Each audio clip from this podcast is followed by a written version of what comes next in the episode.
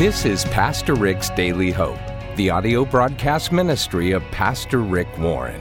Today, Pastor Rick continues in a series called 40 Days of Love. In these lessons, Rick looks into the Bible to help you better understand God's great love for you and to empower you to love others the way Jesus does.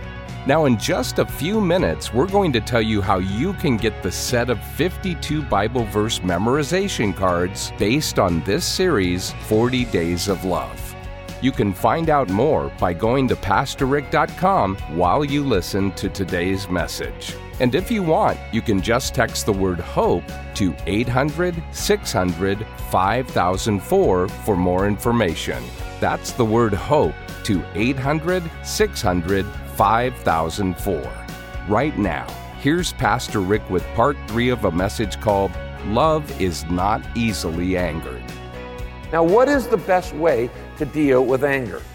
Well, I need to tell you three ways that don't work that the world teaches, and then God's way. You don't suppress it, you don't repress it, you don't express it, you confess it. Got that? Let's try it again. Uh, I'll take, take them one at a time. You don't, first, you don't suppress it. So write that down. Don't suppress it. Now, what does suppression mean? It means when you stuff it, when you store it up inside. Now, when you store up anger inside, that's like taking a Coke bottle and shaking it up. It's eventually going to explode, and it's going to come out sideways, sometimes in a relationship that's not even related to the person you're angry at. Suppressing it, pushing it down doesn't work. As I said uh, earlier, when you, when you, if you don't talk it out, you take it out on your body. If you swallow your anger, your back, your stomach, your neck, whatever, keep score, and it's going to come out in your body. So you don't suppress it. That's storing it up inside. The second thing you don't do is you don't repress it.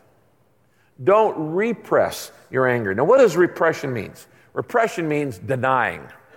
It means saying, I'm not angry. Repression means pretending like you're not ticked off, that you're not irritated, that you're not mad at your husband or your wife or your mom or your dad or your brother or your sister or the boyfriend who took advantage of you. Don't repress it. That means pretending that it didn't happen. Denial. And that doesn't work either. Now, there is a word for repressed anger. You know what repressed anger is? It's depression. Depression, the number one cause of depression, is repressed anger. When you push anger down in you, it causes you to get depressed. Now, that's not the only cause of depression, but it's the number one cause of depression. Depression is often frozen rage, it's swallowing your anger.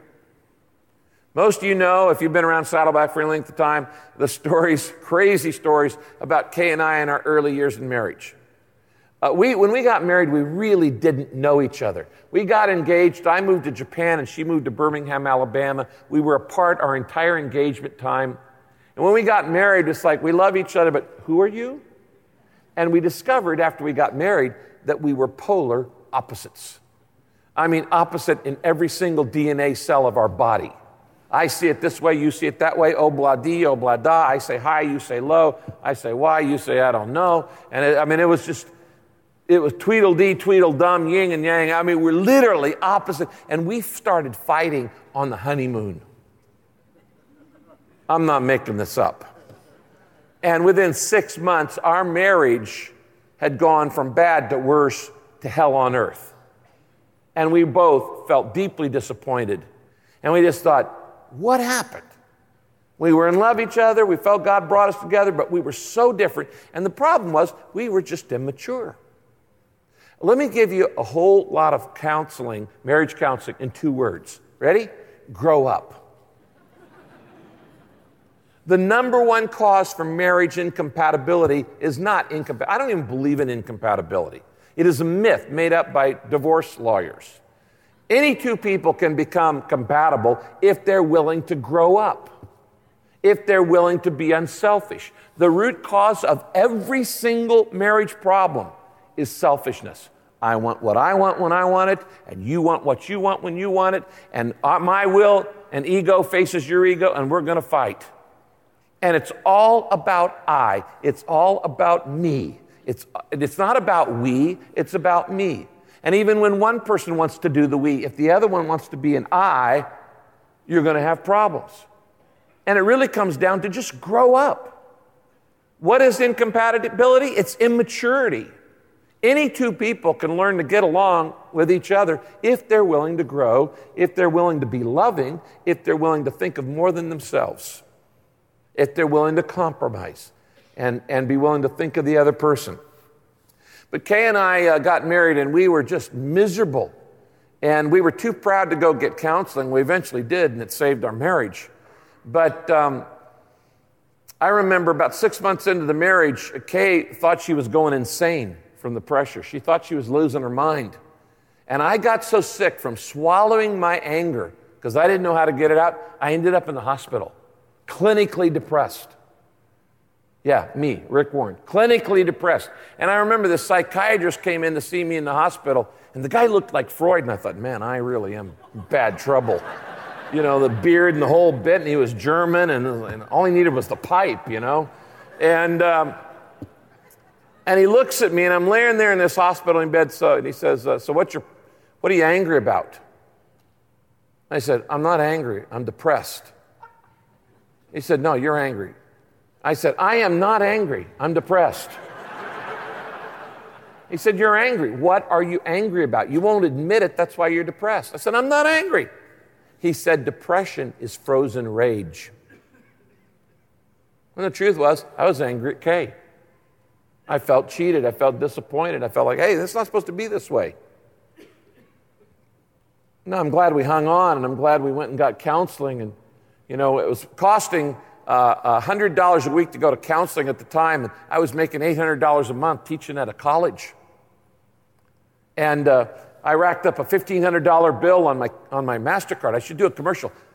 A saved marriage, priceless. And people say, I can't afford counseling. I say, how much is your, your, your marriage worth?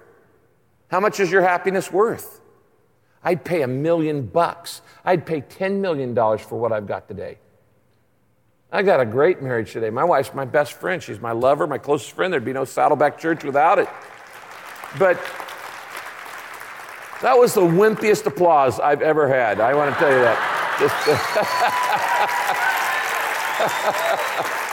uh, so, so when somebody says, well, we can't afford counseling, you can't afford not to get it. How much is your happiness worth? How much is saving your marriage worth? I mean, I would have been a divorce 33 years ago. I wouldn't be standing here talking, helping you if I'd just given up on it and said, well, we're incompatible. Anyway, the, the, the truth is, I repressed it, and that was causing my depression. You don't, exp- you don't repress it, you don't suppress it. The third thing you do, don't do, is you don't express it. You don't express it. Because when you express your anger, you're going to tend to just create more. And when you express your anger in inappropriate ways, it damages the relationship. Now, we all have our favorite ways of expressing, and they're all inappropriate. No one's more holier than anybody else. Some of you are, you got a black belt in sarcasm. I mean, when, when somebody gets you angry, it's, you pull out that and your tongue is like, whoosh, whoosh, whoosh, you know, you know, slice, slice, slice. Well, you got a kung fu tongue, man. And you're good at cold cuts. You got a deli mouth, okay? And you're actually proud of it. I, oh, I'm so witty. Look at that one I just did and you're destroying the relationship with your sarcasm. And you, you cut and cut and cut. That's not the way to express anger. Now, others of you, you're, you're not sarcastic, you're not that sharp with the words, but you are great at manipulation. And your motto is don't get mad, get even.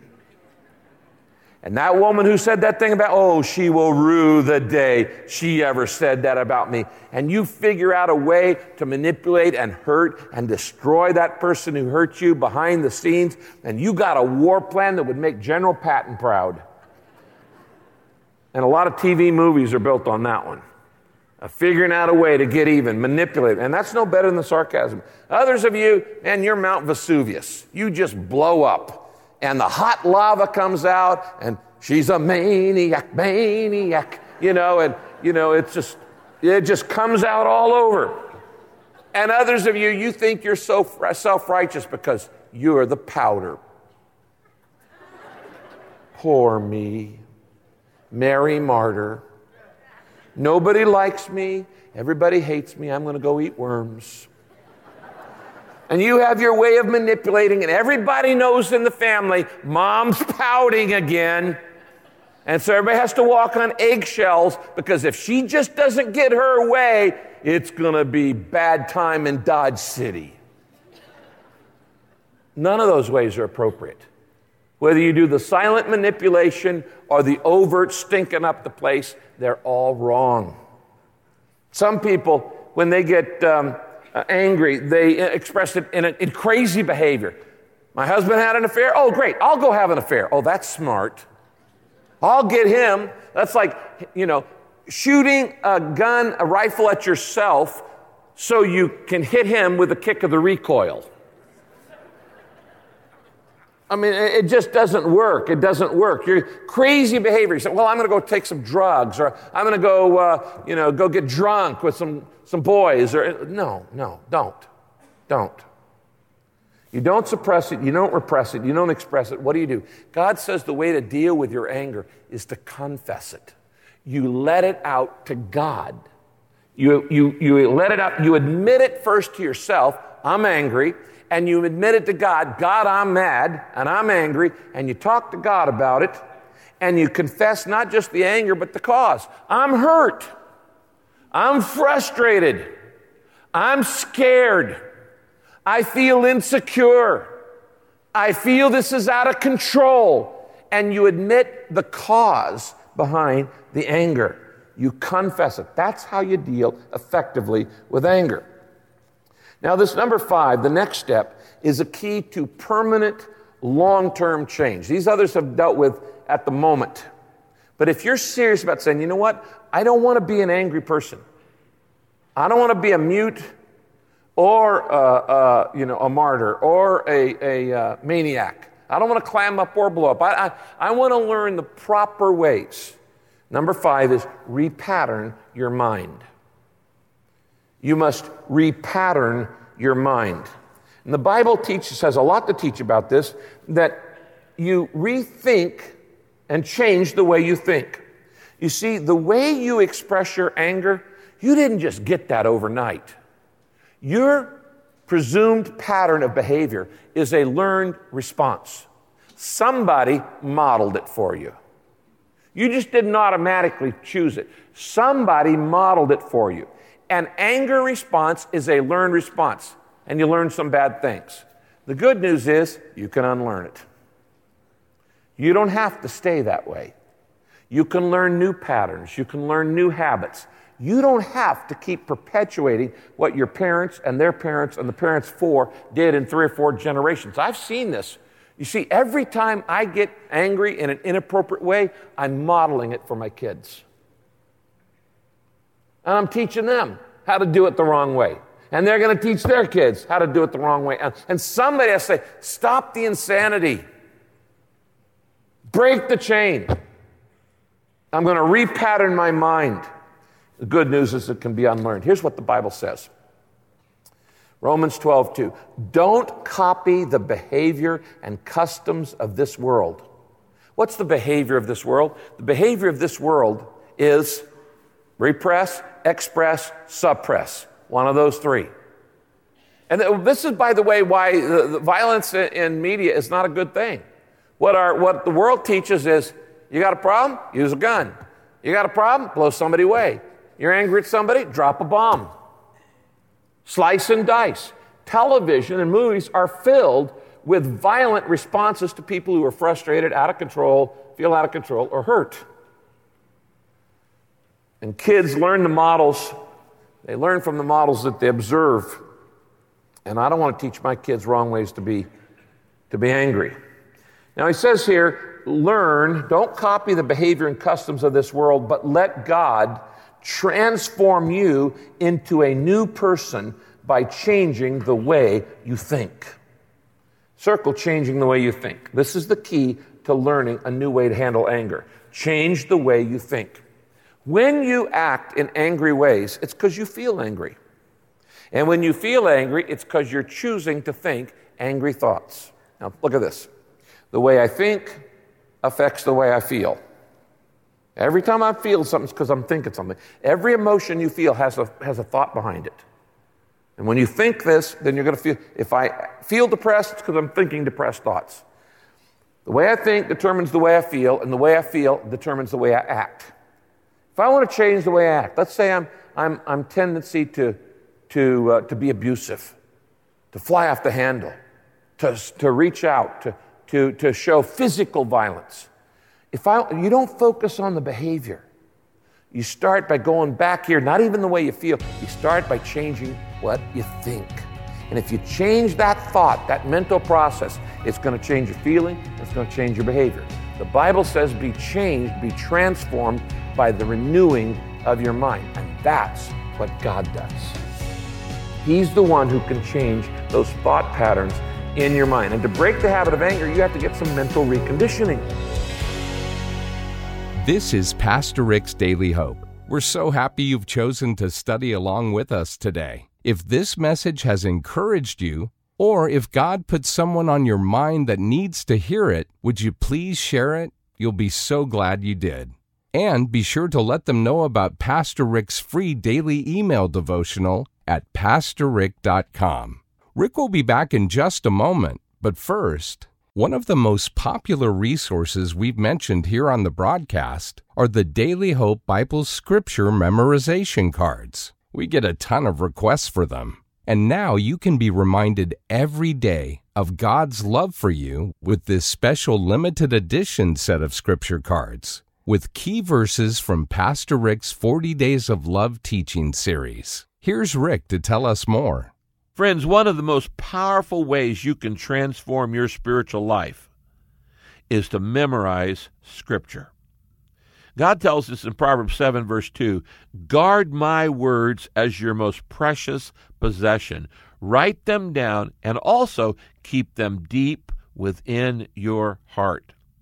Now, you may not think you've got a good memory, but the truth is, we all remember what's important to us. For instance, you remember phone numbers and dates that you care about. I've heard people say they can't memorize anything, yet they can quote a song lyrics from their childhood or they can rattle off a statistic for their favorite baseball player. You see, memory is a skill that you can learn. And it's also a muscle that you can strengthen. In fact, study after study has shown that memorizing Scripture will cause your brain to have a stronger memory in other areas too. So when you memorize Scripture, you're actually benefiting a lot of other areas in your life. Now, here's how I want to help you memorize God's Word. We've put together a new packet, a new set of cards with verses from the Bible for you to memorize. And these are good, easily memorizable verses. And you can put these cards around your house, or you can put them on your refrigerator, or you know, tape them to the mirror where you brush your teeth, or you can put them by your bed, or uh, in your car in the visor. It doesn't really matter, but they're they're very beautiful, and they will keep these Bible verses, God's Word, before you every day, helping you to memorize the Word of God. I hope you'll take advantage of this new resource. These cards are graphically designed and will encourage you to spend time learning the Word of God. We'll send you the 40 Days of Love Bible memorization cards to say thanks when you give a gift to help Daily Hope take the hope of Jesus to a hurting world. Go to PastorRick.com right now to get your copy, or just text the word HOPE to 800 600 5004. That's PastorRick.com or the word HOPE to 800 600 5004. And thank you so much for your support. Be sure to join us next time as we look into God's Word for our daily hope. This program is sponsored by Pastor Rick's Daily Hope and your generous financial support.